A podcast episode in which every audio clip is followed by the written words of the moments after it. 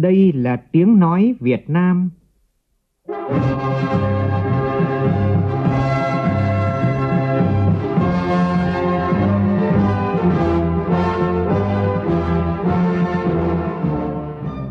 là tiếng nói Việt Nam, phát thanh từ Hà Nội, thủ đô nước Cộng hòa xã hội chủ nghĩa Việt Nam.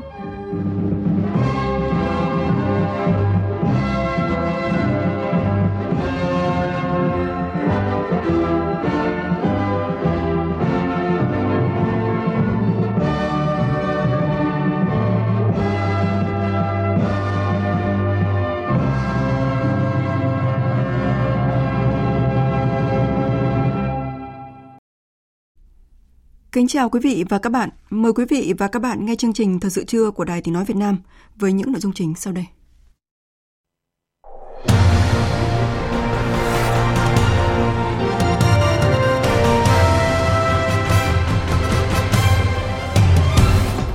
Thủ tướng Phạm Minh Chính tới Tokyo dự hội nghị cấp cao kỷ niệm 50 năm quan hệ ASEAN-Nhật Bản và tiến hành các hoạt động song phương tại Nhật Bản từ ngày 15 đến ngày 18 tháng 12 theo lời mời của Thủ tướng Nhật Bản Kishida Fumio.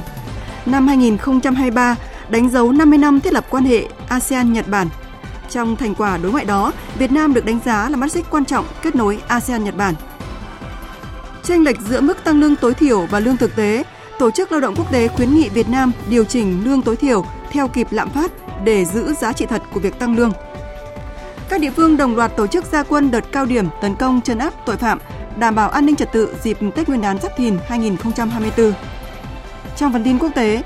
Liên minh châu Âu hướng tới mở rộng khối lần đầu tiên sau một thập kỷ khi chính thức đồng ý mở các cuộc đàm phán gia nhập của Ukraine và Moldova.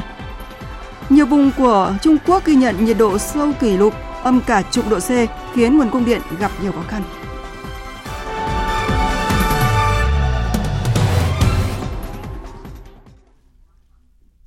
Bây giờ là nội dung chi tiết.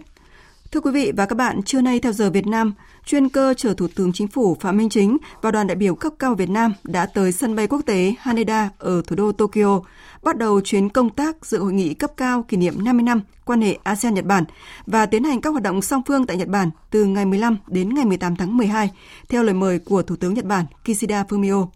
Tin của phóng viên Vũ Khuyên.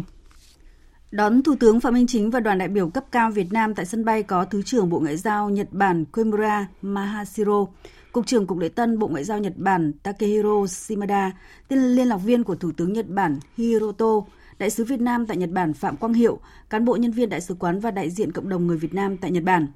Dự kiến trong chuyến công tác cùng với việc tham dự các hoạt động hội nghị kỷ niệm 50 năm quan hệ ASEAN-Nhật Bản, Thủ tướng Phạm Minh Chính sẽ tham dự hội nghị thượng đỉnh cộng đồng châu Á phát thải dòng bằng không do Thủ tướng Nhật Bản chủ trì. Nhân dịp này, Thủ tướng Phạm Minh Chính cũng có các cuộc gặp song phương với lãnh đạo các nước, tổ chức quốc tế dự hội nghị. Bên cạnh đó, Thủ tướng Phạm Minh Chính sẽ có các cuộc hội đàm hội kiến tiếp xúc với lãnh đạo cấp cao Nhật Bản, thăm địa phương của Nhật Bản, làm việc tọa đàm với các tập đoàn kinh tế của Nhật Bản, xúc tiến hợp tác lao động Việt Nam Nhật Bản. Chuyến công tác của Thủ tướng Phạm Minh Chính tiếp tục thực hiện đường lối đối ngoại độc lập, tự chủ, đa dạng hóa, đa phương hóa, là bạn bè tốt, là đối tác tin cậy và là thành viên có trách nhiệm của cộng đồng quốc tế, khẳng định vai trò trách nhiệm và đóng góp vào việc xây dựng cộng đồng ASEAN hòa bình, thịnh vượng và quan hệ ASEAN-Nhật Bản ngày càng sâu rộng, thực chất, hiệu quả. Cùng với đó, chuyến công tác cũng khẳng định chủ trương nhất quán của Việt Nam về tăng trưởng xanh, ứng phó với biến đổi khí hậu, cam kết mạnh mẽ và đóng góp trách nhiệm của Việt Nam, truyền đi thông điệp về một Việt Nam hòa hiếu, chân thành, tin cậy, sẵn sàng tăng cường quan hệ hữu nghị, đối thoại và hợp tác cùng có lợi, xây dựng môi trường khu vực và quốc tế hòa bình, ổn định với các nước. Về quan hệ ASEAN-Nhật Bản, sau 50 năm quan hệ phát triển toàn diện năng động trên tất cả các lĩnh vực chính trị, an ninh, kinh tế, thương mại, đầu tư, văn hóa, xã hội và hợp tác phát triển – Nhật Bản tham gia sâu rộng vào các tiến trình hợp tác chính trị an ninh khu vực, ủng hộ đoàn kết, thống nhất và vai trò trung tâm của ASEAN. Hợp tác kinh tế đầu tư giữa ASEAN và Nhật Bản được triển khai qua nhiều cơ chế khuôn khổ khác nhau, trong đó có Hiệp định Đối tác Kinh tế Toàn diện khu vực RCEP và Hiệp định Đối tác Kinh tế Toàn diện ASEAN-Nhật Bản. Nhật Bản cũng là đối tác tích cực đóng góp cho triển khai sáng kiến hội nhập ASEAN và hỗ trợ thu hẹp khoảng cách phát triển trong ASEAN – Hội nghị cấp cao kỷ niệm 50 năm quan hệ ASEAN-Nhật Bản được tổ chức ngay sau khi ASEAN và Nhật Bản thiết lập quan hệ đối tác chiến lược toàn diện là dịp để lãnh đạo cấp cao hai bên cùng kiểm điểm thành quả hợp tác, từ đó đề ra định hướng phát triển quan hệ trong giai đoạn mới, xứng tầm với khuôn khổ đối tác chiến lược toàn diện. Việt Nam là một thành viên tích cực có trách nhiệm trong ASEAN và trong việc thúc đẩy quan hệ Nhật Bản Việt ASEAN, nhất là việc Việt Nam đảm nhiệm thành công vai trò điều phối quan hệ ASEAN Nhật Bản giai đoạn 2018-2021 tăng cường hợp tác song phương giữa Việt Nam và Nhật Bản, góp phần vào tăng trưởng, hòa bình và ổn định khu vực, cũng như hiện thực hóa các mục tiêu của tầm nhìn ASEAN về Ấn Độ Dương, Thái Bình Dương. Đây là khẳng định của Đại sứ Nhật Bản tại ASEAN Kia Masahiko trong cuộc trả lời phỏng vấn của phóng viên Đài Tiếng Nói Việt Nam về hội nghị cấp cao kỷ niệm 50 năm quan hệ ASEAN-Nhật Bản diễn ra tại thủ đô Tokyo từ ngày 15 đến ngày 17 tháng 12 này. Theo đại sứ Nhật Bản tại ASEAN Kia Masahiko, hội nghị cấp cao ASEAN Nhật Bản kỷ niệm 50 năm ngày thiết lập quan hệ là một sự kiện quan trọng. Các nước sẽ cùng nhau đặt ra tầm nhìn để tạo dựng kỷ nguyên mới cho mối quan hệ và tăng cường hơn nữa hợp tác song phương. Hội nghị cũng một lần nữa khẳng định tinh thần cơ hội vàng, tình bạn vàng với hy vọng rằng thế hệ sau sẽ ghi nhận 2023 là cơ hội vàng để truyền lại tình bạn vàng lâu đời giữa Nhật Bản và ASEAN cho thế hệ sau. Ngoài ra tại hội nghị, các nước sẽ cùng nhau tạo dựng tương lai thịnh vượng cho khu vực Ấn Độ Dương-Thái Bình Dương, bao gồm cùng nhau giải quyết các thách thức hiện thực hóa một khu vực Ấn Độ Dương-Thái Bình Dương tự do và rộng mở.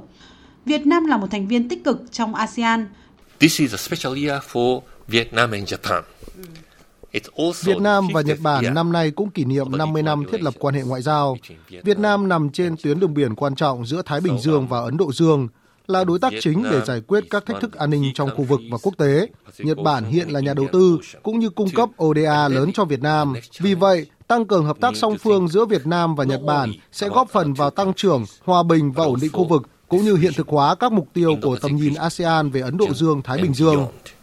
Đại sứ cũng đặc biệt nhấn mạnh đến lĩnh vực hợp tác thúc đẩy giao lưu nhân dân. As many as 500 it's a, it's a Số lượng người Việt Nam tại Nhật Bản vào khoảng 500.000 người và rất nhiều chuyên gia đang làm việc tại Nhật Bản, bao gồm cả thực tập sinh kỹ thuật, công nhân lành nghề, sinh viên, y tá. Ngoài ra, có khoảng 20.000 người Nhật hiện đang sống ở Việt Nam. Du lịch cũng là một lĩnh vực tiềm năng lớn. Với dịch COVID-19 đã hết, sẽ có thể tăng số lượng. Sự đóng góp của cộng đồng Việt Nam tại Nhật Bản là rất lớn. Vì vậy, thúc đẩy giao lưu nhân dân để tăng cường hơn nữa quan hệ hợp tác song phương cũng là một trong những hướng ưu tiên trong thời gian tới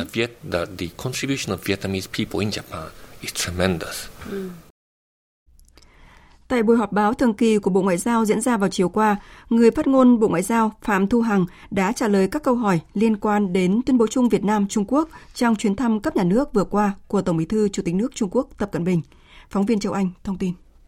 Trả lời câu hỏi về nội hàm hợp tác cộng đồng chia sẻ tương lai Việt Nam và Trung Quốc, người phát ngôn Bộ Ngoại giao Phạm Thu Hằng cho biết, sau 15 năm kể từ khi thiết lập quan hệ đối tác hợp tác chiến lược toàn diện, quan hệ giữa hai đảng, hai nhà nước Việt Nam và Trung Quốc không ngừng được mở rộng và đi vào chiều sâu, hợp tác trên tất cả các lĩnh vực, đạt được nhiều tiến triển tích cực và toàn diện. Hai nước duy trì các hoạt động tiếp xúc, đối thoại, trao đổi các ngành, các cấp, nhất là các chuyến thăm cấp cao. Hai bên cũng nhất trí cho rằng là phát triển quan hệ giữa hai nước cần tuân thủ hiến trương Liên Hợp Quốc, luật pháp quốc tế và chuẩn mực cơ bản của quan hệ quốc tế, kiên trì tôn trọng lẫn nhau, bình đẳng, cùng có lợi, hợp tác cùng thắng, tôn trọng chủ quyền và toàn vẹn lãnh thổ của nhau, kiên trì giải quyết bất đồng thông qua các biện pháp hòa bình. Và đây cũng là tương lai chung mà hai bên chia sẻ và hướng đến phù hợp với lợi ích của hai nước, góp phần vào xu hướng hòa bình, ổn định hợp tác và phát triển ở khu vực cũng như trên thế giới. Theo bà Phạm Thu Hằng, trong tuyên bố chung nước Cộng hòa xã hội chủ nghĩa Việt Nam và nước Cộng hòa Nhân dân Trung Hoa về việc tiếp tục làm sâu sắc và nâng tầm quan hệ đối tác hợp tác chiến lược toàn diện, xây dựng cộng đồng chia sẻ tương lai Việt Nam và Trung Quốc có ý nghĩa chiến lược, hai bên đã nhất trí xây dựng cộng đồng chia sẻ tương lai Việt Nam và Trung Quốc có ý nghĩa chiến lược, nỗ lực vì hạnh phúc của nhân dân hai nước, vì sự nghiệp hòa bình và tiến bộ của nhân loại. Nhân chuyến thăm cấp nhà nước của Tổng Bí thư Chủ tịch nước Tập Cận Bình và đoàn đại biểu cấp cao Trung Quốc đến Việt Nam, hai bên đã ký kết nhiều văn kiện hợp tác chung. Trước phiên họp thứ hai của Hội đồng Tiền lương Quốc gia dự kiến diễn ra vào tuần tới, Tổ chức Lao động Quốc tế ILO tại Việt Nam đã gửi tới Bộ Lao động Thương minh và Xã hội báo cáo tổng thuật về lương tối thiểu khu vực ASEAN trong khủng hoảng từ đại dịch COVID-19 và lạm phát tăng cao. Báo cáo chỉ ra lương tối thiểu giai đoạn 2020-2022 tăng 6%, nhưng do lạm phát nên tiền lương thực tế chỉ tăng 0,7%. Tổ chức Lao động Quốc tế khuyến nghị cơ quan có thẩm quyền điều chỉnh lương hưu tối thiểu theo kịp lạm phát để giữ giá trị thật của việc tăng lương cho người lao động, đo lường nhu cầu của họ và gia đình để thúc đẩy công bằng xã hội. Song điều chỉnh lương cũng cần dựa vào số liệu chính xác về lạm phát, tăng trưởng kinh tế, việc làm, khả năng chi trả của doanh nghiệp và năng suất lao động. Khảo sát về đời sống lao động nửa đầu năm nay của Công đoàn Việt Nam cho thấy thu nhập trung bình của công nhân đạt 7 triệu 880 nghìn đồng, trong khi chi tiêu mỗi tháng là 11 triệu 700 nghìn đồng. Thu nhập chỉ đáp ứng khoảng 70% chi tiêu của người được khảo sát. Mức chi tiêu của người lao động cũng đã tăng 19% so với năm 2022, chủ yếu là do giá cả tiền điện nước tăng cao. Tổng Liên đoàn Việt Nam kiến nghị Hội đồng Tiền lương Quốc gia sớm khởi động lại đàm phán điều chỉnh lương tối thiểu trong năm 2024 để nếu không kịp vào đầu năm 2024 thì vẫn cùng lúc với cải cách tiền lương khu vực nhà nước áp dụng từ tháng 7 năm 2024. Sáng nay, Ủy ban dân tỉnh Quảng Trị phối hợp với công ty trách nhiệm hữu hạn Liên doanh phát triển Quảng Trị tổ chức lễ khởi công dự án khu công nghiệp Quảng Trị tại huyện Hải Lăng. Dự án được Thủ tướng Chính phủ quyết định chấp thuận chủ trương đầu tư với tổng vốn đầu tư là hơn 2.000 tỷ đồng. Dự án do công ty trách nhiệm hữu hạn liên doanh phát triển Quảng Trị thực hiện tại thị trấn Diên Xanh và hai xã là Hải Trường và Hải Lâm của huyện Hải Lăng. Đây là liên doanh của công ty liên doanh trách nhiệm hữu hạn khu công nghiệp Việt Nam Singapore, công ty cổ phần đô thị Anmata Biên Hòa của Thái Lan và tập đoàn Sumimoto của Nhật Bản. Các ngành công nghiệp mục tiêu của khu công nghiệp Quảng Trị bao gồm dệt may, giày dép, bao bì và in ấn, chế biến gỗ và nội thất, thực phẩm và đồ uống, Tại lễ khởi công, năm doanh nghiệp đã ký biên bản ghi nhớ thuê đất tại dự án. Dự án khi đi vào hoạt động dự kiến sẽ tạo việc làm cho từ 30.000 đến 40.000 lao động. Phát biểu tại buổi lễ, Bộ trưởng Bộ Kế hoạch và Đầu tư Nguyễn Trí Dũng đánh giá cao nỗ lực của tỉnh Quảng Trị và nhà đầu tư trong thực hiện triển khai dự án, đồng thời nhấn mạnh đây là dự án tạo ra một trung tâm kinh tế dọc theo hành lang kinh tế Đông Tây, nối Việt Nam, Lào, Thái Lan và Myanmar là động lực phát triển của tỉnh Quảng Trị nói riêng, khu vực Bắc Trung Bộ và cả nước nói chung. Dự kiến giải ngân vốn đầu tư công năm nay của tỉnh Thừa Thiên Huế đạt 96% trong tổng số hơn 5.900 tỷ đồng nguồn vốn được chính phủ giao. Phóng viên Lê Hiếu thông tin. Theo lãnh đạo Sở Kế hoạch và Đầu tư tỉnh Thừa Thiên Huế, để đạt được kết quả này, tỉnh đã làm tốt việc chuẩn bị đầu tư, thực hiện dự án, tập trung giải quyết giải phóng mặt bằng, bồi thường hỗ trợ tái định cư kịp thời, đúng quy định cho người dân, Đồng thời các địa phương đơn vị đã lựa chọn những cán bộ có năng lực, chuyên môn và tinh thần trách nhiệm cao để triển khai các công trình dự án từ nguồn vốn đầu tư công. Địa phương cũng kịp thời cập nhật điều chỉnh công bố giá vật liệu xây dựng, đơn giá nhân công xây dựng, giá ca máy và thiết bị thi công, chỉ số giá xây dựng theo tháng đảm bảo theo quy định và phù hợp với thực tế. Ông Nguyễn Đại Vui, Giám đốc Sở Kế hoạch và Đầu tư tỉnh Thừa Thiên Huế cho biết. Năm 2024 thì tỉnh đã quan tâm hết toàn bộ cái nguồn lực và ưu tiên cho các cái công trình trọng điểm, nhất là cầu thông An qua ven biển, thứ hai là cầu qua sông Hương, thứ ba là đê chắn sóng, thứ tư là sẽ thi công cái đường vành đai ba. Còn ngoài ra thì nhiều cái dự án phụ cho cái chống sạt lở của đê biển, của sông rồi các cái dự án phát triển kinh tế xã hội khác thì tỉnh đang tập trung triển khai. Tại Cao Bằng, tỷ lệ giải ngân nguồn vốn sự nghiệp thuộc chương trình mục tiêu quốc gia phát triển kinh tế xã hội vùng đồng bào dân tộc thiểu số và miền núi mới đạt hơn 10%, dù chỉ còn nửa tháng nữa là kết thúc năm 2023. Phản ánh của phóng viên công luận thường trú tại khu vực Đông Bắc. Hòa An là huyện nằm ở khu vực gần trung tâm tỉnh Cao Bằng, nên có nhiều thuận lợi để triển khai các chương trình mục tiêu quốc gia.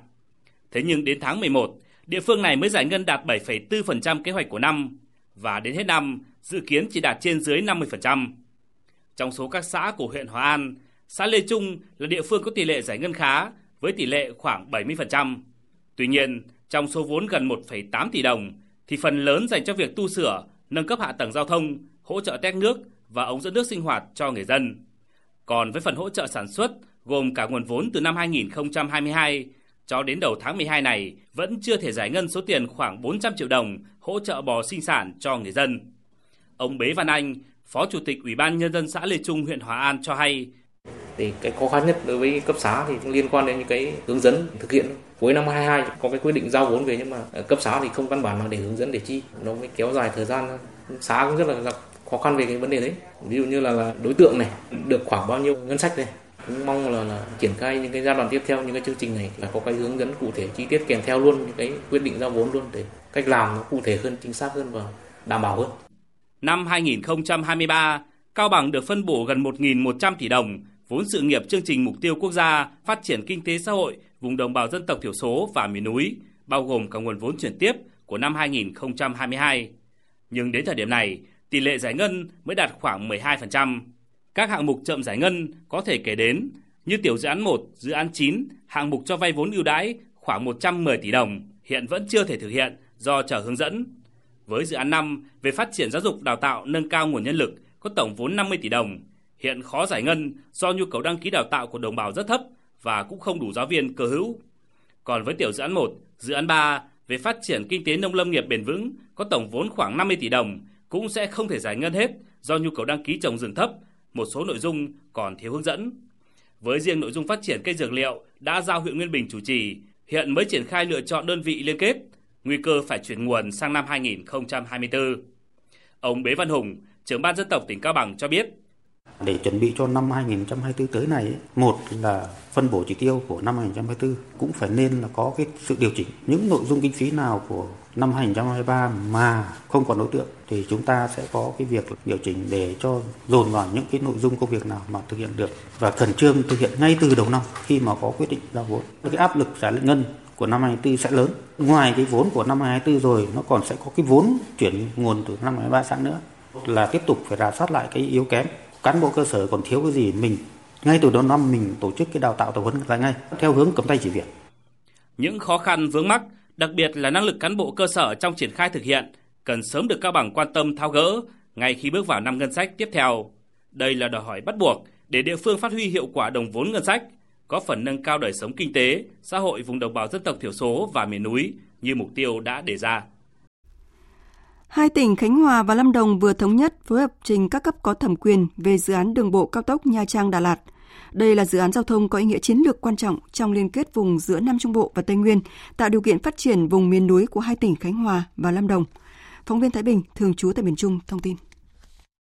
20 năm trước, hai tỉnh Khánh Hòa và Lâm Đồng phối hợp xây dựng quốc lộ 27C kết nối giữa hai địa phương, rút ngắn khoảng cách giữa thành phố núi Đà Lạt với thành phố biển Nha Trang – Tuy nhiên, tuyến đường này qua đỉnh đèo Khánh Lê quanh co hiểm trở mất an toàn giao thông. Trong khi đó, nhu cầu vận tải của hai trung tâm du lịch trọng điểm của cả nước là thành phố Đà Lạt và thành phố Nha Trang ngày càng cao. Trước đây, quốc lộ 27C giúp khoảng cách Đà Lạt với Nha Trang chỉ còn 140 km. Nay nếu thực hiện dự án cao tốc theo phương án của đơn vị tư vấn trình bày thì chỉ cần hơn một giờ chạy xe đã có thể từ phố núi về đến phố biển lãnh đạo hai tỉnh Khánh Hòa và Lâm Đồng vừa thống nhất làm văn bản xin chính phủ cho triển khai dự án trước năm 2030. Nếu được chính phủ đồng ý, Quốc hội thông qua, hai địa phương sẽ thành lập ban chỉ đạo dự án, phối hợp nhịp nhàng giữa hai bên để dự án được thực hiện trong thời gian sớm nhất. Ông Nguyễn Tấn Tuân, Chủ tịch Ủy ban nhân dân tỉnh Khánh Hòa cho biết, dự án xây dựng đường bộ cao tốc Nha Trang Đà Lạt nhằm hình thành trục ngang kết nối vùng Tây Nguyên với duyên hải Nam Trung Bộ, kết nối với các trục dọc cao tốc đang được đầu tư xây dựng. Dự án sẽ kết nối tỉnh Lâm Đồng với các cảng biển tại tỉnh Khánh Hòa, qua đó tạo động lực, không gian phát triển vùng Tây Nguyên và duyên hải Nam Trung Bộ. Với hệ thống hạ tầng kỹ thuật, hạ tầng xã hội đồng bộ hiện đại, dự án sẽ góp phần xóa đói, giảm nghèo, phát huy hiệu quả các chương trình mục tiêu quốc gia đang đầu tư tại vùng dân tộc thiểu số miền núi còn nhiều khó khăn của hai tỉnh Khánh Hòa và Lâm Đồng. Công trình này còn tạo nên vòng cung kết nối với cao tốc dầu dây Liên Khương. Trong trường hợp cao tốc Bắc Nam bị sự cố, thì vòng cung cao tốc này sẽ tạo nên tính liên hoàn, đảm bảo lưu thông liên tục. Ông Nguyễn Tấn Tuân, Chủ tịch Ủy ban nhân dân tỉnh Khánh Hòa cho biết, dự án này có ý nghĩa hết sức quan trọng, góp phần bảo đảm quốc phòng an ninh, tạo ra thế phòng thủ cơ động giữa Nam Tây Nguyên và Biển Đông. Đây là một cái tuyến đường hết sức là chiến lược và nó đảm bảo việc phát triển à, kinh tế của các tỉnh duyên hải Nam Trung Bộ với vùng Tây Nguyên và đặc biệt là kết nối hai thành phố biển và thành phố Hoa tạo điều kiện giải ráp được cái thế độc đạo của đường cao tốc Bắc Nam, cái đường cao tốc Nha Trang à, Đà Lạt cũng như Đà Lạt Liên Khương Tân Phú Đồng Nai và chắc chắn là đây là một cái tuyến đường thể lưu thông trong bất cứ một hoàn cảnh nào. Tỉnh Quảng Ngãi hiện có hơn 700 tàu cá thuộc diện 30 là không đăng ký, không đăng kiểm và không có giấy phép khai thác thủy sản. Ngành chức năng địa phương đã báo cáo tình trạng này với Bộ Nông nghiệp và Phát triển Nông thôn để tìm biện pháp giải quyết. Phản ánh của phóng viên Thành Long. Vì cái tàu anh á là mua từ cái tàu của cô Mộc này. Cán bộ chi cục thủy sản, Sở Nông nghiệp và Phát triển nông thôn tỉnh Quảng Ngãi đang hướng dẫn ngư dân Phạm Thanh Sao, trú xã Nghĩa An, thành phố Quảng Ngãi, chủ tàu cá QNR 7611TS thực hiện các thủ tục liên quan. Ông Sao cho biết tàu cá này ông mua của một ngư dân khác cách đây đã lâu, chỉ có giấy viết tay nhưng không làm thủ tục sang tên, đăng ký đăng kiểm lại tàu cá. Theo ông Sao, đây chỉ là tàu nhỏ đánh bắt gần bờ. nên nhiều năm trời không thực hiện đăng ký đăng kiểm. Đầu năm nay, khi tàu cá này bị xóa đăng ký đăng kiểm, không được phép ra khơi đánh bắt, chủ tàu mới tá hỏa chạy đến chi cục thủy sản để tìm hiểu và xin hỗ trợ thực hiện đăng ký đăng kiểm. Ông Phạm Thanh Sao thừa nhận bản thân đã không tuân thủ đúng quy định nên mong được tạo điều kiện hỗ trợ việc đăng ký lại tàu cá ra khơi đánh bắt. Đánh bắt hội xuồng thì lớn nhỏ gì cũng có giấy tờ, nhưng mà thời gian qua bọn em lồm an rồi cũng thấy là chưa có đủ nhu cầu thời gian qua rất là khó khăn, cho nên là cái bên giấy tờ đây là nó cũng hơi ờ, thiếu sót mong à, tạo điều kiện cho à, những tàu nhỏ như bọn em đánh bắt thủy sản à, từ vùng biển Quảng Ngãi mong được có giấy tờ ra du xuất tình đi biển. Qua rà soát, toàn tỉnh Quảng Ngãi hiện có 716 tàu cá 30 là không đăng ký, không đăng kiểm, không có giấy phép khai thác. Hầu hết là các tàu này có chiều dài từ 6 mét trở lên, tập trung nhiều nhất tại huyện đảo Lý Sơn, thị xã Đức Phổ và thành phố Quảng Ngãi. Bên cạnh đó, có những tàu cá đã được cấp giấy chứng nhận đăng ký tàu cá nhưng chưa đăng kiểm và thiếu giấy phép khai thác thủy sản. Vì vậy, sau khi bị cơ quan chức năng siết chặt công tác quản lý, nếu không đáp ứng thì các tàu này không được ra khơi đánh bắt. Các chủ tàu cá này mới vội vàng chạy đi làm các thủ tục theo quy định. Ngư dân Lâm Ngọc Phương, chủ tàu cá QNR 11761TS cho biết, do chủ quan nên tàu cá đã hết hạn đăng kiểm nhưng chả mấy quan tâm. Nay cơ quan chức năng thực hiện nghiêm đối với các tàu không đủ các loại giấy tờ cần thiết và thiếu thiết bị giám sát hành trình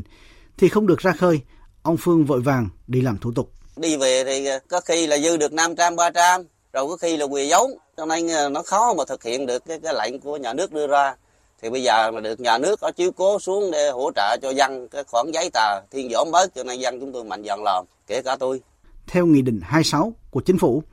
Luật Thủy sản năm 2017 kể từ ngày 25 tháng 4 năm 2019, các tổ chức cá nhân có nhu cầu đóng mới, cải hoán tàu cá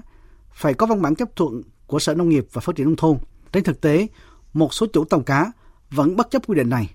Ông Hồ Trọng Phương, Giám đốc Sở Nông nghiệp và Phát triển Nông thôn tỉnh Quảng Ngãi cho biết, hiện nay giải quyết thủ tục cho chủ của 716 tàu cá này là bài toán khó.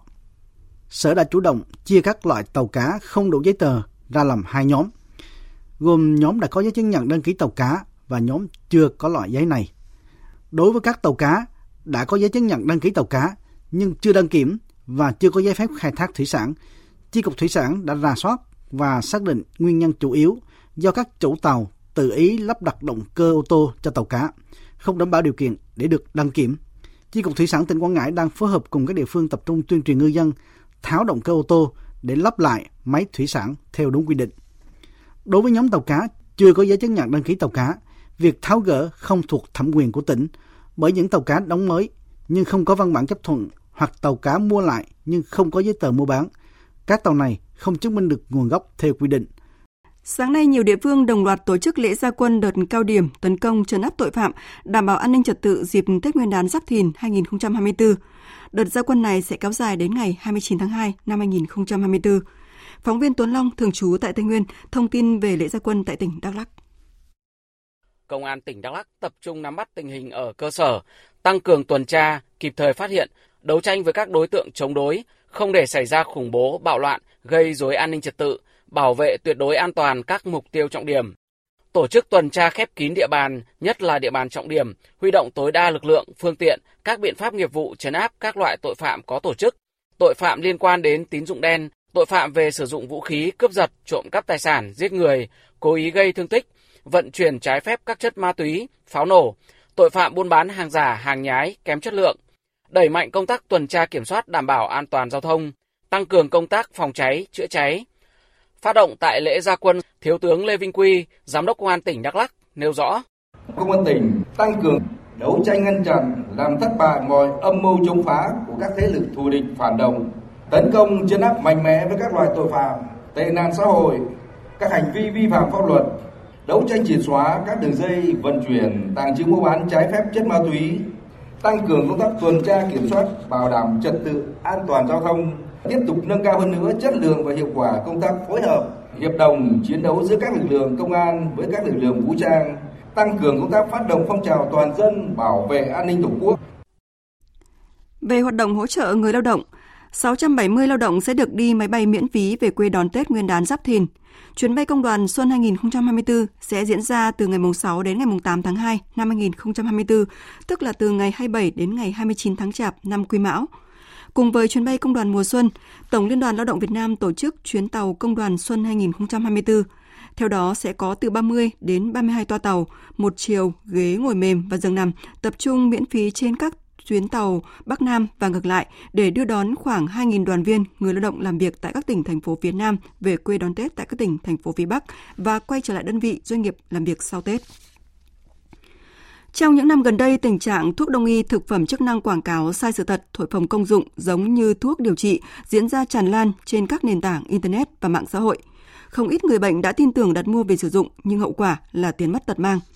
Mới đây, Cơ quan Cảnh sát điều tra Công an huyện Tiên Du tỉnh Bắc Ninh phối hợp với Phòng An ninh mạng và Phòng cháy và Phòng chống tội phạm sử dụng công nghệ cao Công an tỉnh Bắc Ninh đã triệt phá một ổ nhóm với thủ đoạn tinh vi khi giả danh bác sĩ tại các bệnh viện lớn để bán thuốc giả trên mạng Internet. Hiện cơ quan công an đã khởi tố bắt giữ 26 đối tượng, làm rõ hành vi phạm tội của ổ nhóm đặc biệt nguy hiểm này. Để có thể lừa đảo người bệnh, nhóm này liên tục lập ra các fanpage giả mạo Bệnh viện Quân đội 108, Bệnh viện Quân y 103 để thu hút người bệnh – khi người dân kích vào các trang này, các đối tượng yêu cầu để lại thông tin, số điện thoại để bác sĩ gọi điện tư vấn. Không chỉ mạo danh bác sĩ, có những đối tượng được phân công vị trí chuyên mạo danh lãnh đạo bệnh viện mang quân hàm thiếu tướng để dễ bề lôi kéo người bệnh mua thuốc. Cơ quan điều tra xác định ổ nhóm này được tổ chức chặt chẽ, chia thành nhiều bộ phận từ điều hành, chạy quảng cáo, đóng gói thuốc, tư vấn hành khách. Mỗi thành viên sẽ được phân công các nhiệm vụ khác nhau và chỉ biết riêng phần việc của mình – theo cơ quan điều tra, chỉ trong vòng hơn một năm, ổ nhóm đối tượng đã bán thành công gần 13.000 đơn hàng cho hơn 8.000 bị hại ở khắp các tỉnh, thành phố trên cả nước, thu về hơn 30 tỷ đồng. Tất cả các sản phẩm thuốc mà nhóm này bán đều do các đối tượng tự nghĩ ra và tự dán nhãn mác tùy theo yêu cầu của người bệnh. Tiếp theo là một số thông tin về thời tiết. Thưa quý vị và các bạn, theo Trung tâm Dự báo Khí tượng Thủy văn Quốc gia, bộ phận không khí lạnh mạnh ở phía Bắc vẫn đang di chuyển xuống phía Nam và dự báo khoảng gần sáng và ngày mai không khí lạnh sẽ ảnh hưởng đến Bắc Bộ và Bắc Trung Bộ và sau đó sẽ ảnh hưởng đến khu vực Trung Trung Bộ với nhiệt độ phổ biến từ khoảng 11 đến 14 độ. Khu vực vùng núi Bắc Bộ phổ biến từ 7 đến 10 độ và vùng núi cao có nơi dưới 3 độ. Khu vực từ Quảng Bình đến Thừa Thiên Huế trong khoảng từ 15 đến 18 độ. Từ ngày mai, ở Bắc Bộ và Bắc Trung Bộ trời chuyển rét. Từ đêm mai, ở Bắc Bộ và Bắc Trung Bộ trời rét đậm, vùng núi Bắc Bộ có nơi rét hại. Đối với khu vực Tây Nguyên và Nam Bộ, ngày nắng, đêm không mưa, nhiệt độ từ 18 đến 34 độ. Chương trình tiếp tục với phần tin quốc tế. Hạ viện Mỹ đã thông qua dự thảo đạo luật ủy quyền quốc phòng, dự luật chi tiêu quốc phòng hàng năm với một ngân sách quốc phòng trị giá 886 tỷ đô la Mỹ trong năm 2024, đồng thời gia hạn một hệ thống giám sát điện tử nước ngoài do các cơ quan tình báo Mỹ sử dụng. Trước đó một ngày, Thượng viện Mỹ cũng đã thông qua đạo luật này. Đây là một trong những đạo luật quan trọng mà Quốc hội Mỹ cần thông qua mỗi năm, cung cấp hàng tỷ đô la Mỹ cho những mục tiêu an ninh cụ thể như tăng cường khả năng gian đe và khả năng phòng thủ của Mỹ tại khu vực Ấn Độ Dương, Thái Bình Dương – một điểm đáng chú ý nữa là dự luật này bao gồm điều khoản cấm mọi Tổng thống Mỹ đơn phương rút khỏi NATO mà không có sự đồng ý của Quốc hội hoặc một đạo luật của Quốc hội. Liên minh châu Âu vừa nhất trí mở các cuộc đàm phán về tư cách thành viên của Ukraine và Moldova, hướng tới lần mở rộng đầu tiên sau một thập kỷ. Liên minh châu Âu xác định việc mở rộng là một khoản đầu tư địa chiến lược cho hòa bình, an ninh, ổn định và thịnh vượng. Tuy nhiên, tiến trình này chưa bao giờ dễ dàng cho do hàng loạt tiêu chí về dân chủ, kinh tế thị trường và pháp quyền. Biên tập viên Thu Hoài tổng hợp thông tin. Trong số những quyết định đưa ra tại hội nghị thượng đỉnh cuối cùng trong năm của Liên minh châu Âu, đáng chú ý có việc nhất trí mở các cuộc đàm phán về tư cách thành viên của Ukraine. Đây là một quyết định gây bất ngờ bởi cho đến ngay trước thời điểm diễn ra cuộc họp, Hungary vẫn cho thấy sự phản đối mạnh mẽ đối với hồ sơ của Ukraine. Chủ tịch Hội đồng châu Âu Charles Michel đã ca ngợi đây là một thời điểm lịch sử. Đây là một thời điểm lịch sử và nó cho thấy uy tín và sức mạnh của Liên minh châu Âu. Quyết định đã được đưa ra, chúng tôi đã nhất trí mở các cuộc đàm phán với Ukraine và Moldova. Điều này thực sự quan trọng. Chúng tôi muốn hỗ trợ Ukraine. Đó là một quyết định chính trị rất mạnh mẽ, cho thấy Liên minh châu Âu đứng về phía người dân Ukraine. Và quyết định này của các quốc gia thành viên là vô cùng quan trọng đối với uy tín của Liên minh châu Âu. Về phần mình, Thủ tướng Bỉ Alexander De Croo nhấn mạnh.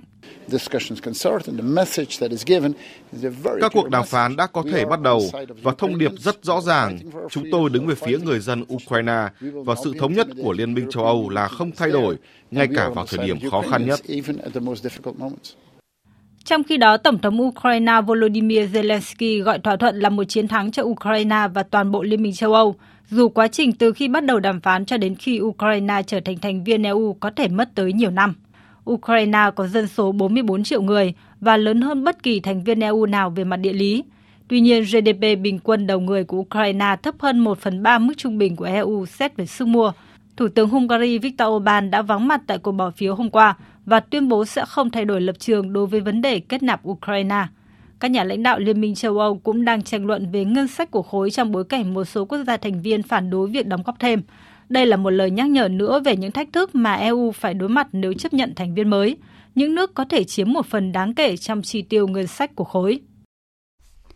Tiếp theo, Cục Dự trữ Liên bang Mỹ, Ngân hàng Trung ương châu Âu ECB đã quyết định giữ nguyên lãi suất cơ bản ở mức 4% đưa ra hồi tháng 9 vừa qua, dù lạm phát trong khu vực đồng euro giảm dần xuống còn 2,4% trong tháng 11 vừa qua. Phóng viên Mạnh Hà, thường trú tại Pháp, đưa tin. Đây là lần thứ ba Ngân hàng Trung ương châu Âu quyết định không điều chỉnh lãi suất cơ bản sau 10 lần tăng liên tiếp kể từ tháng 7 năm ngoái để khống chế lạm phát tăng mạnh trong khu vực đồng euro. Phát biểu trong cuộc họp báo, Chủ tịch Ngân hàng Trung ương châu Âu bà Christine Lagarde cho biết. Hội đồng các thống đốc ngân hàng quyết định giữ nguyên và không thay ba mức lãi suất cơ bản. Mặc dù lạm phát đã giảm trong những năm gần đây, nhưng trong ngắn hạn vẫn có thể tăng trở lại. Lạm phát hàng năm của khu vực đồng euro hiện đã giảm từ mức đỉnh 10,6% vào tháng 10 năm ngoái xuống còn 2,4% trong tháng 11 vừa qua. Ngân hàng Trung ương châu Âu đưa ra các dự báo kinh tế vĩ mô cho thấy lạm phát chung khu vực đồng euro sẽ giảm dần trong năm 2024 trước khi về mức mục tiêu 2% vào năm 2025. Trong khi đó, tăng trưởng của khu vực đồng euro sẽ đạt 0,6% vào năm 2024, 0,8% vào năm 2025 và 1,5% trong các năm 2026 và 2027. Trước các kỳ vọng vào đợt cắt giảm lãi suất đầu tiên của Ngân hàng Trung ương châu Âu vào quý 2 năm sau, Chủ tịch Ngân hàng Trung ương châu Âu bà Christine Lagarde khẳng định hãy còn quá sớm để nghĩ đến việc cắt giảm. Giống như Ngân hàng Trung ương châu Âu, Ngân hàng Trung ương Anh hôm qua cũng quyết định không tăng lãi suất và giữ nguyên ở mức 5,25%, đồng thời cảnh báo sẽ duy trì mức lãi suất cao này trong một thời gian dài do áp lực của lạm phát. Đợt không khí lạnh mạnh nhất kể từ đầu mùa đông năm nay quét qua các khu vực của Trung Quốc khiến nhiệt độ nhiều nơi giảm sâu kỷ lục – Bị ảnh hưởng bởi không khí lạnh mạnh, nguồn cung điện của Trung Quốc đang phải đối mặt với thử thách lớn nhất kể từ mùa đông năm nay. Phóng viên Tuấn Đạt thường trú tại Trung Quốc thông tin. Chịu ảnh hưởng của đợt rét đậm, dự báo từ ngày 14 đến ngày 17 tháng 12, nhiệt độ ở hầu hết các khu vực của Trung Quốc sẽ giảm từ 8 đến 12 độ C, từ Tây sang Đông và từ Bắc xuống Nam. Nhiệt độ cục bộ ở phía Bắc sẽ giảm hơn 20 độ C. Nhiệt độ thấp nhất ở các thành phố phía Đông Bắc như Thẩm Dương và Cát Như Tân dự báo xuống tới âm 27 độ C theo Đài khí tượng Liêu Ninh, dự báo ngày 17 đến ngày 18 tháng 12, nhiệt độ thấp nhất ở hầu hết các khu vực trong tỉnh sẽ gần bằng hoặc vượt các giá trị cực trị lịch sử cùng thời kỳ kể từ năm 2011. Đợt không khí lạnh mạnh lần này đã quét qua hầu hết Trung Quốc, khiến lượng điện tiêu thụ trong xã hội không ngừng tăng cao và gây áp lực lớn lên mạng lưới điện Trung Quốc. Cơ quan quản lý và ứng phó khẩn cấp Trung Quốc đã ban hành văn bản vào ngày 12 tháng 12 yêu cầu tất cả các địa phương tăng cường đảm bảo cung cấp điện giám sát hoạt động của mạng lưới điện, làm tan và loại bỏ băng hiệu quả, đảm bảo an toàn cho hoạt động của lưới điện chính, làm tốt công tác dự trữ than, đảm bảo phát điện bình thường của các nhà máy nhiệt điện trong giai đoạn quan trọng. Thưa quý vị, tối qua, trẻ em tại khu ổ chuột Kazu ở thành phố Rio de Janeiro của Brazil đã được đón Giáng sinh sớm cùng ông già Noel. Đây là sáng kiến của tổ chức phi chính phủ Faleva Mundo nhằm mang lại niềm vui và văn hóa đọc cho trẻ em nghèo tại Brazil. Trong ánh nến lung linh đầy màu sắc và tiếng nhạc Giáng sinh, trẻ em tại khu ổ chuột nghèo Kaiju nhảy lên gieo hò khi một tình nguyện viên đóng vai ông già Noel và các chú lùn của ông phân phát kẹo và quà Giáng sinh. Đôi mắt hồn nhiên trong trẻo. Bọn trẻ được lên sân khấu, nói với các chú lùn về điều ước của mình và được nhận những món quà xinh xắn đáng yêu, những món quà như trong cổ tích. Lâu lắm rồi bọn trẻ ở đây mới có một đêm vui như thế này.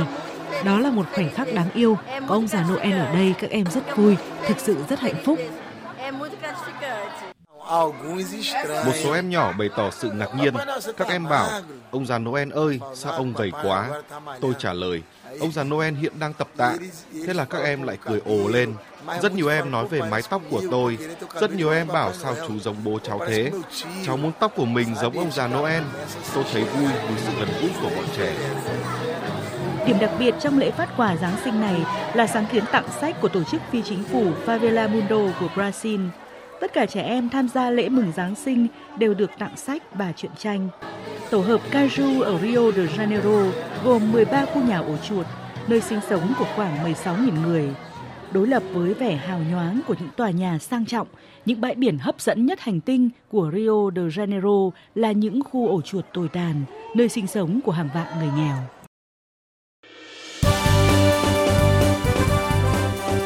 Thời sự tiếng nói Việt Nam. Thông tin nhanh. Bình luận sâu. Tương tác đa chiều.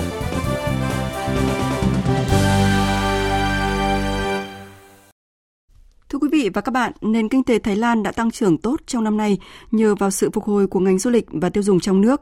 Tuy nhiên, vấn đề nợ hộ gia đình lại đang là nỗi lo đối với nền kinh tế của đất nước chùa vàng – các số liệu cho thấy các hộ gia đình Thái Lan là một trong những người đi vay tiền nhiều nhất ở châu Á và vấn đề là họ ngày càng khó trả nổi núi nợ này dẫn đến nguy cơ vỡ nợ ngày càng gia tăng đối với các khoản vay mua ô tô, trong khi nợ thẻ tín dụng tiếp tục tăng. Ngoài việc giải quyết những vấn đề này, điều cần thiết là thúc đẩy hiểu biết về tài chính để ngăn chặn chi tiêu quá mức và tích lũy vượt nợ qua khả năng trả nợ. Chính phủ mới ở Thái Lan sau hơn 3 tháng nhậm chức đang xúc tiền những giải pháp gì cho vấn đề này? Biên tập viên Thanh Huyền có cuộc trao đổi với phóng viên Ngọc Diệp thường trú tại Thái Lan. Mời quý vị và các bạn cùng nghe. Thưa quý vị, theo số liệu mới đây thì nợ hộ gia đình ở Thái Lan vào cuối quý 2 năm nay là ở mức 16.070 tỷ bạt, tức là hơn 450 tỷ đô la Mỹ, chiếm hơn 90,6% tổng sản phẩm quốc nội GDP của Thái Lan. Đây cũng là mức nợ cao nhất trong nhiều năm qua ở nước này. Người dân vay nợ để làm ăn, trang trải cuộc sống và khi công việc và mức sống biến động, số nợ ngày càng nhiều. Bà Chusri Kayekhuo, một người cao tuổi sống ở thủ đô Bangkok duy trì cuộc sống hàng ngày bằng số tiền lương hưu ít ỏi, vừa tự nuôi bản thân vừa nuôi người chồng đang đau ốm. Tình cảnh đó buộc bà phải đi vay. Từ khi giá cả tăng cao, tôi không còn đủ tiền để dùng. Tôi phải vay mượn khi hết tiền mua sữa. Giờ thì tôi đang gánh một khoản nợ nữa. Theo Viện Nghiên cứu Kinh tế Pua Ung Pakong, một cơ quan nghiên cứu của Thái Lan, một hộ nông dân trung bình nợ 450.000 bạt. Nghiên cứu cũng cho thấy 57% nông dân mắc nợ không có cách nào để trả hết khoản vay. Trong bối cảnh kinh tế Thái Lan đang phục hồi sau đại dịch, những người đi vay, nhất là nông dân, được cho là nhóm người rất cần được quan tâm và tạo điều kiện để yên tâm sản xuất. Xin chào phóng viên Ngọc Diệp. À, có thể lý giải ra sao về nguyên nhân khiến cho tình trạng nợ gia đình à, lại là vấn đề nghiêm trọng như vậy và khiến cho nhiều người lâm vào vòng luẩn quẩn, kiếm tiền, trả nợ rồi lại đi vay. Có nhiều lý do đằng sau khoản nợ hộ gia đình đang ngày càng gia tăng tới mức báo động của Thái Lan. Trước tiên là phải kể đến việc Thái Lan đã trải qua thời kỳ lãi suất cho vay cực thấp kéo dài trong khoảng một thập kỷ từ những năm 2010, cùng những chính sách tiền tệ nới lỏng khuyến khích cho vay quá mức dưới mọi hình thức, bao gồm cho vay mua nhà, ô tô, vay cá nhân và thẻ tín dụng. Một nguyên nhân sâu xa khác là do cấu trúc kinh tế của nước này, với cấu trúc kinh tế chủ yếu xoay quanh xuất khẩu dịch vụ và hàng hóa, thặng dư thương mại lớn và xuất khẩu tăng vọt trong khoảng những năm từ 2010 đến 2015 tại Thái Lan đã không được chuyển thành mức tăng lương tương ứng cho người lao động, khiến người dân phải chuyển sang nhiều hình thức tín dụng tiêu dùng khác nhau. Thêm nữa là đại dịch COVID-19 đã khiến tình hình trở nên tồi tệ hơn, gây ảnh hưởng khá nặng nề đến tình hình thu nhập ở Thái Lan và buộc người dân phải vay tiền để bù đắp sự thiếu hụt, khiến số tài khoản nợ xấu tại nước này tăng gấp đôi lên ngưỡng 10 triệu tài khoản. Cuối cùng là việc chính sách tiền tệ của Ngân hàng Trung ương Thái Lan tiếp tục được nới lỏng hơn nữa trong vài năm gần đây, khiến các khoản vay tín dụng dễ dàng tiếp cận hơn với người có thu nhập trung bình hoặc thấp ở Thái Lan, vốn chịu tác động bởi đại dịch COVID-19. Vâng, à, gánh nặng nợ thì có thể tác động khá lớn đến à, GDP và chi tiêu của hộ gia đình. Vậy thì cụ thể những cái tác động đó được cảm nhận như thế nào thưa chị? Vâng, theo các cơ quan xếp hạng thì mức nợ hộ gia đình vượt quá 80% GDP sẽ gây cản trở tăng trưởng kinh tế trong dài hạn và có thể gây rủi ro cho sự ổn định tài chính của đất nước. Mới hôm qua thôi thì Ngân hàng Thế giới và Ngân hàng Phát triển châu Á đã đồng loạt hạ dự báo tăng trưởng kinh tế của Thái Lan trong năm 2023 xuống mức 2,5%, từ dự báo trước đó là 3,4 và 3,5%. Với nguyên nhân là do tình hình xuất khẩu, chi tiêu chính phủ cũng như đầu tư ở cả khu vực công và tư nhân của Thái Lan đều sụt giảm. Người dân Thái Lan đang chật vật với những khoản nợ hộ gia đình khổng lồ, trong khi chi phí sinh hoạt thì ngày càng gia tăng, đặc biệt là những đối tượng có thu nhập thấp và các doanh nghiệp vừa và nhỏ hoạt động trong lĩnh vực du lịch và dịch vụ. Vâng, có thể thấy là ngay sau khi lên à, cầm quyền thì tân thủ tướng Thái Lan Sethat đã công bố một loạt biện pháp quyết liệt để giải quyết các vấn đề của nền kinh tế. Vậy à, trong gói biện pháp này thì có những giải pháp nào đáng chú ý để hỗ trợ cho người dân trong việc giảm nợ? Vâng, Đầu tuần vừa qua thì Thủ tướng Sethar Thavisin đã công bố một loạt các biện pháp nhằm giải quyết tình trạng nợ hộ gia đình tương đương hơn 90% tổng sản phẩm quốc nội vốn đã trở thành lực cản lớn đối với nền kinh tế. Thủ tướng Sethar đã chia những người dân Thái đang mắc nợ thành 4 nhóm. À, nhóm thứ nhất là những người phải chịu ảnh hưởng của đại dịch COVID-19. Nhóm thứ hai là những người có thu nhập đều đặn nhưng phải gánh khoản nợ khổng lồ. Nhóm thứ ba là những cá nhân có thu nhập không ổn định, ảnh hưởng đến khả năng trả nợ. Và nhóm cuối cùng là những người có thu nhập không ổn định kèm theo khoản nợ khó đòi trong thời gian dài. Nhóm con nợ đầu tiên thường có hồ sơ trả nợ tốt nhưng chịu ảnh hưởng do đại dịch COVID-19, ảnh hưởng đến dòng tiền, dẫn đến tình trạng thanh khoản kém và không thể xóa nợ, khiến các khoản nợ trở thành nợ khó đòi. Nhóm này sẽ được áp dụng các biện pháp đình chỉ nợ. Các ngân hàng quốc doanh được yêu cầu thu nợ dựa trên mức độ phù hợp và khoảng 1,1 triệu con nợ nhỏ lẻ dự kiến sẽ nhận được sự giúp đỡ thông qua hình thức này. Cũng trong nhóm này thì khoảng 100.000 doanh nghiệp nhỏ và vừa đang gánh nợ sẽ được yêu cầu tiến hành cơ cấu lại nợ và sẽ được ưu đãi hoãn nợ trong khoảng thời gian nhất định. Nhóm con nợ thứ hai có thu nhập ổn định nhưng gánh khoản nợ rất lớn chủ yếu là giáo viên, công an và bộ đội. Nhóm này sẽ được hỗ trợ thông qua các biện pháp giảm lãi suất, gom nợ và trích từ mức lương phù hợp để có thể trả nợ mà vẫn còn tiền trang trải cuộc sống hàng ngày. Khoảng 900.000 giáo viên đang phải đối mặt với vấn đề nợ nần có thể được hỗ trợ thông qua biện pháp này. Nhóm thứ ba là nhóm con nợ có thu nhập không ổn định, bao gồm nông dân và nhiều con nợ của quỹ cho vay sinh viên sẽ được áp dụng các biện pháp hỗ trợ như cơ cấu lại nợ, giảm lãi suất. Đặc biệt là nông dân sẽ được hoãn nợ trong 3 năm. Và cuối cùng, nhóm thứ tư gồm khoảng 3 triệu người đang mắc nợ xấu lâu ngày với các tổ chức tài chính sẽ được chuyển khoản nợ sang các công ty liên doanh quản lý tài sản để cơ cấu lại nợ. Chính phủ Thái Lan rất kỳ vọng những biện pháp như hoãn nợ và giảm lãi suất nói trên có thể giúp giải quyết gánh nặng nợ nần mà 10,3 triệu người dân Thái Lan đang phải đối mặt. Vâng, cảm ơn phóng viên Ngọc Diệp với những thông tin từ Thái Lan. Thưa quý vị và các bạn, nợ hộ gia đình nếu vượt quá quy mô nền kinh tế trong thời kỳ tăng lãi suất thì được xem là quả bom hẹn giờ của nền kinh tế. Và với chương trình chia 4 nhóm giãn nợ thì chính phủ Thái Lan kỳ vọng là sẽ giúp giảm bớt áp lực nợ nần, từ đó cải thiện mức tiêu dùng và mức sống cho người dân, giảm thiểu những tác động đến nền kinh tế đang trong quá trình hồi phục. Chương trình Thời sự trưa sẽ tiếp nối với trang tin đầu tư tài chính và bản tin thể thao. Trang tin đầu tư tài chính.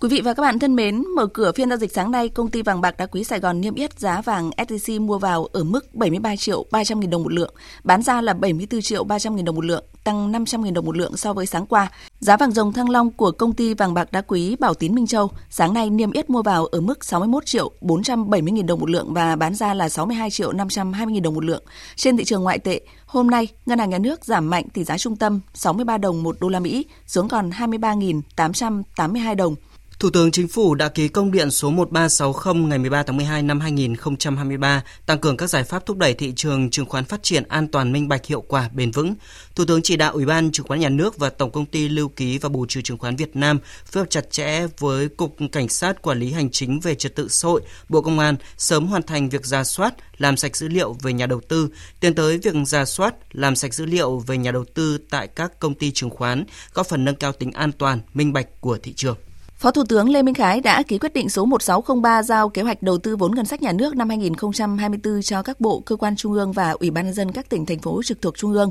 Phó Thủ tướng yêu cầu thủ trưởng các bộ, cơ quan trung ương, Chủ tịch Ủy ban nhân dân các tỉnh thành phố phân bổ kế hoạch đầu tư vốn ngân sách trung ương năm 2024 đảm bảo tập trung, có trọng tâm trọng điểm, dứt khoát không giàn trải manh mún, chia cắt, không để xảy ra tiêu cực,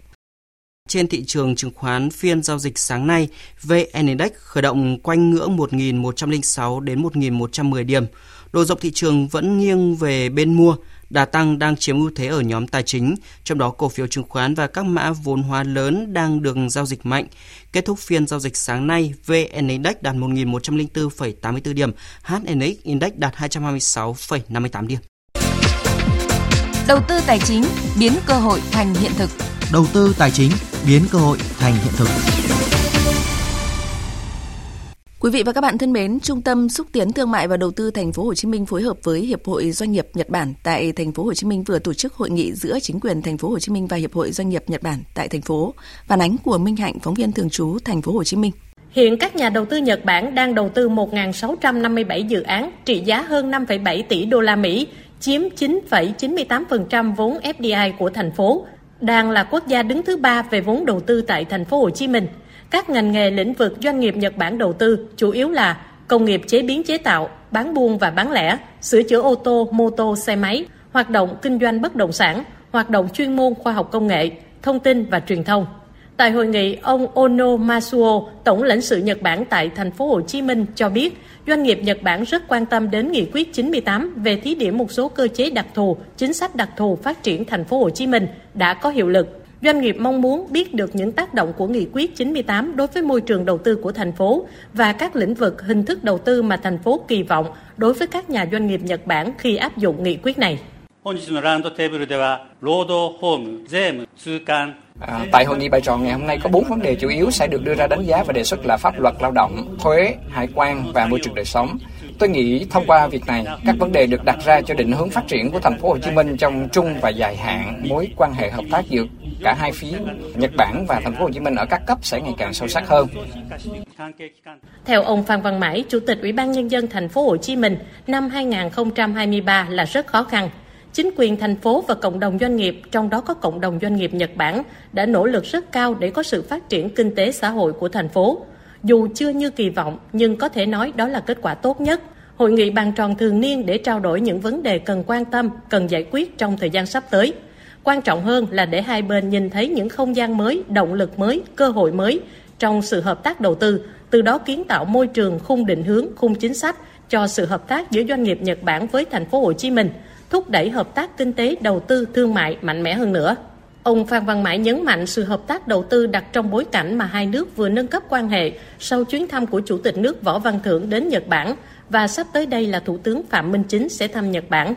Chúng ta gặp nhau ở đây ngoài việc bàn những cái việc rất là cụ thể thì rất là mong muốn chúng ta có thể có những cái định hướng à, tiếp tục nghiên cứu chúng ta còn dư địa để hợp tác nữa không làm sao để chúng ta thúc đẩy hơn nữa hợp tác đầu tư thương mại hợp tác kinh tế này à, nó có những chiều sâu hơn và những đóng góp rõ nét hơn trong cái quan hệ hợp tác kinh tế giữa Việt Nam và Nhật Bản.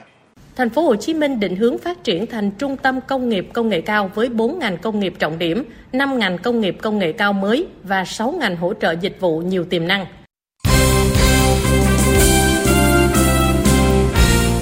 Thưa quý vị và các bạn, câu lạc bộ Hải Phòng đã có lời chia tay đẹp tại AFC Cup 2023-2024 khi đánh bại Honga United của Singapore 4 bàn không gỡ trên sân nhà. Ở trận đấu này, huấn luyện viên Chu Đình Nghiêm trao cơ hội cho nhiều cầu thủ kép phụ trong đội hình Hải Phòng và hầu như tất cả đều thể hiện tốt, đặc biệt là Martin Lò và Xuân Trường. Cả hai đều đã chơi đủ 90 phút và tạo ra những dấu ấn nhất định. Martin Lò có một bàn thắng, còn Xuân Trường giúp Hải Phòng làm chủ tuyến giữa hoàn toàn. Kết thúc hành trình, đại diện Việt Nam giành ngôi nhì bảng H với 10 điểm, kém đội nhất bảng Sabah 2 điểm. Tối nay, vòng 6 V-League 2023-2024 khởi tranh với cặp đấu đầu tiên trên sân hàng đẫy giữa câu lạc bộ Công an Hà Nội và Quảng Nam vào lúc 19 giờ 15 phút. Sau khởi đầu tốt ở mùa giải này, nhà vô địch Công an Hà Nội không giành chiến thắng trong hai trận đấu gần nhất trước Hải Phòng và Nam Định. Họ đã bị đẩy xuống vị trí thứ 5 trên bảng xếp hạng với 8 điểm sau 5 trận, kém đội đầu bảng Nam Định tới 5 điểm.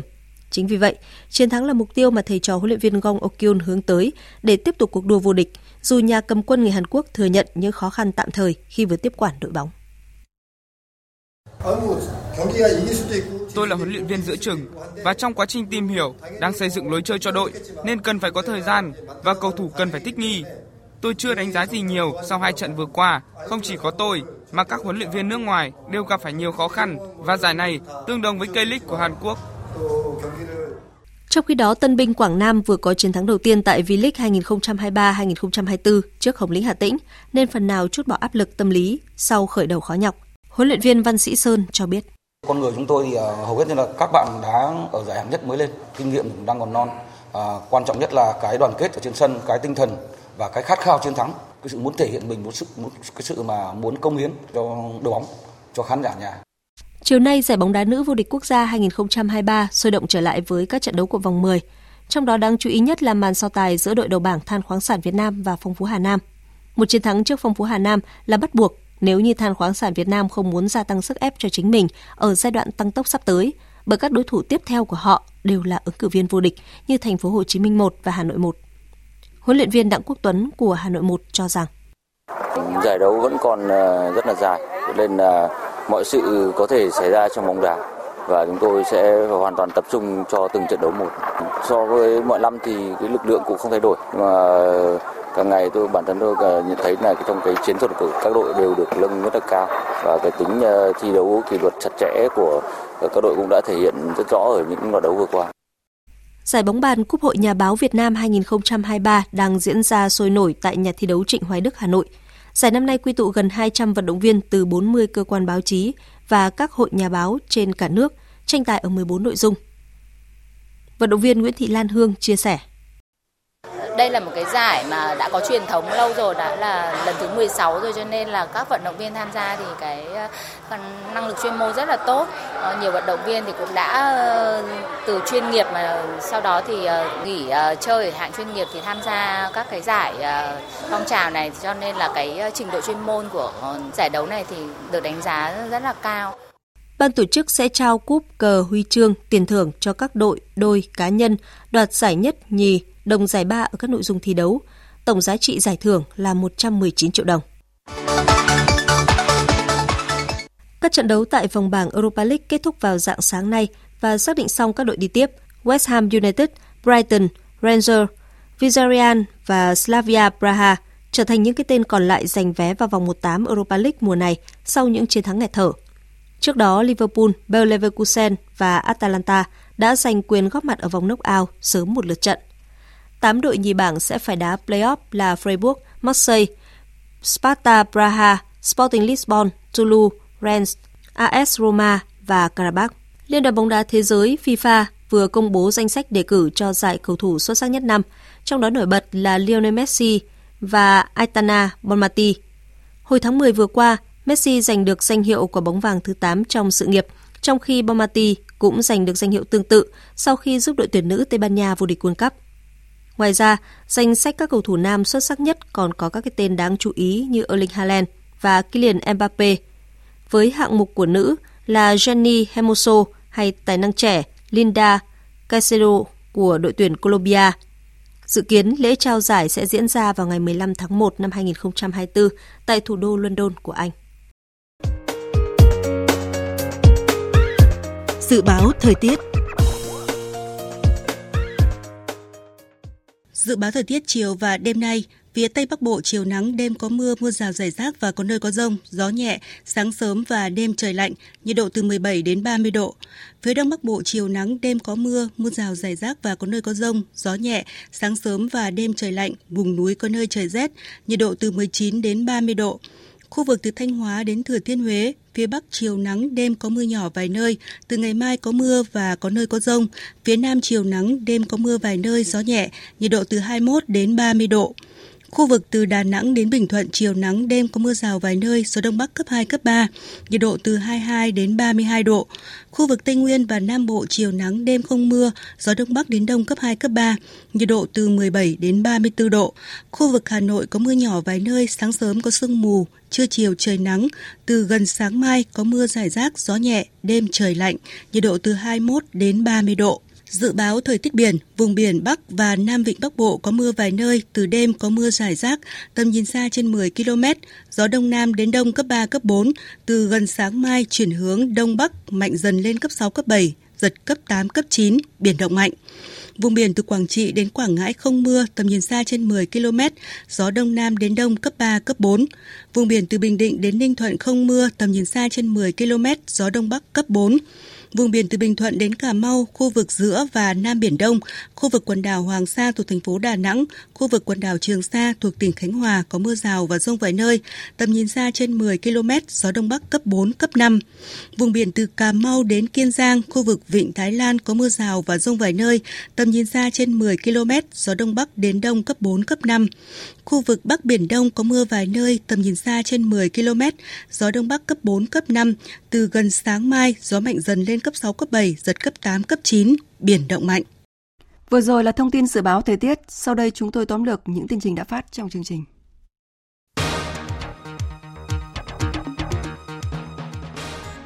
Trưa nay, Thủ tướng Phạm Minh Chính và đoàn đại biểu cấp cao Việt Nam đã tới Tokyo dự hội nghị cấp cao kỷ niệm 50 năm quan hệ ASEAN-Nhật Bản và tiến hành các hoạt động song phương tại Nhật Bản từ ngày 15 đến ngày 18 tháng 12 theo lời mời của Thủ tướng Nhật Bản Kishida Fumio.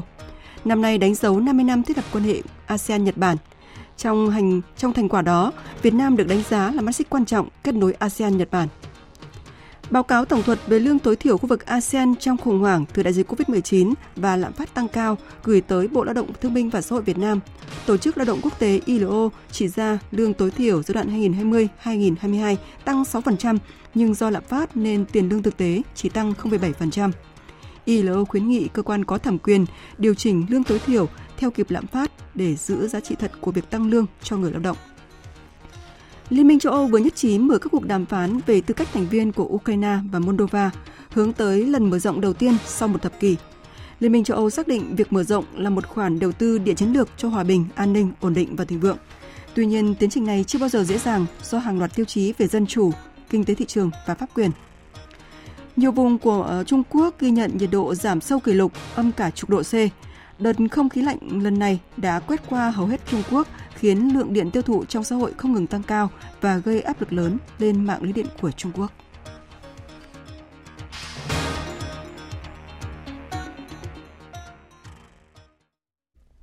Phần tóm lược những tin chính vừa rồi đã kết thúc chương trình thời sự trưa nay của Đài Tiếng Nói Việt Nam. Chương trình do các biên tập viên Minh Châu, Nguyễn Hằng, Thanh Trường và Thu Hòa thực hiện với sự tham gia của kết thủ viên Tại Tre. Chịu trách nhiệm nội dung Lê Hằng. Cảm ơn quý vị và các bạn đã dành thời gian lắng nghe.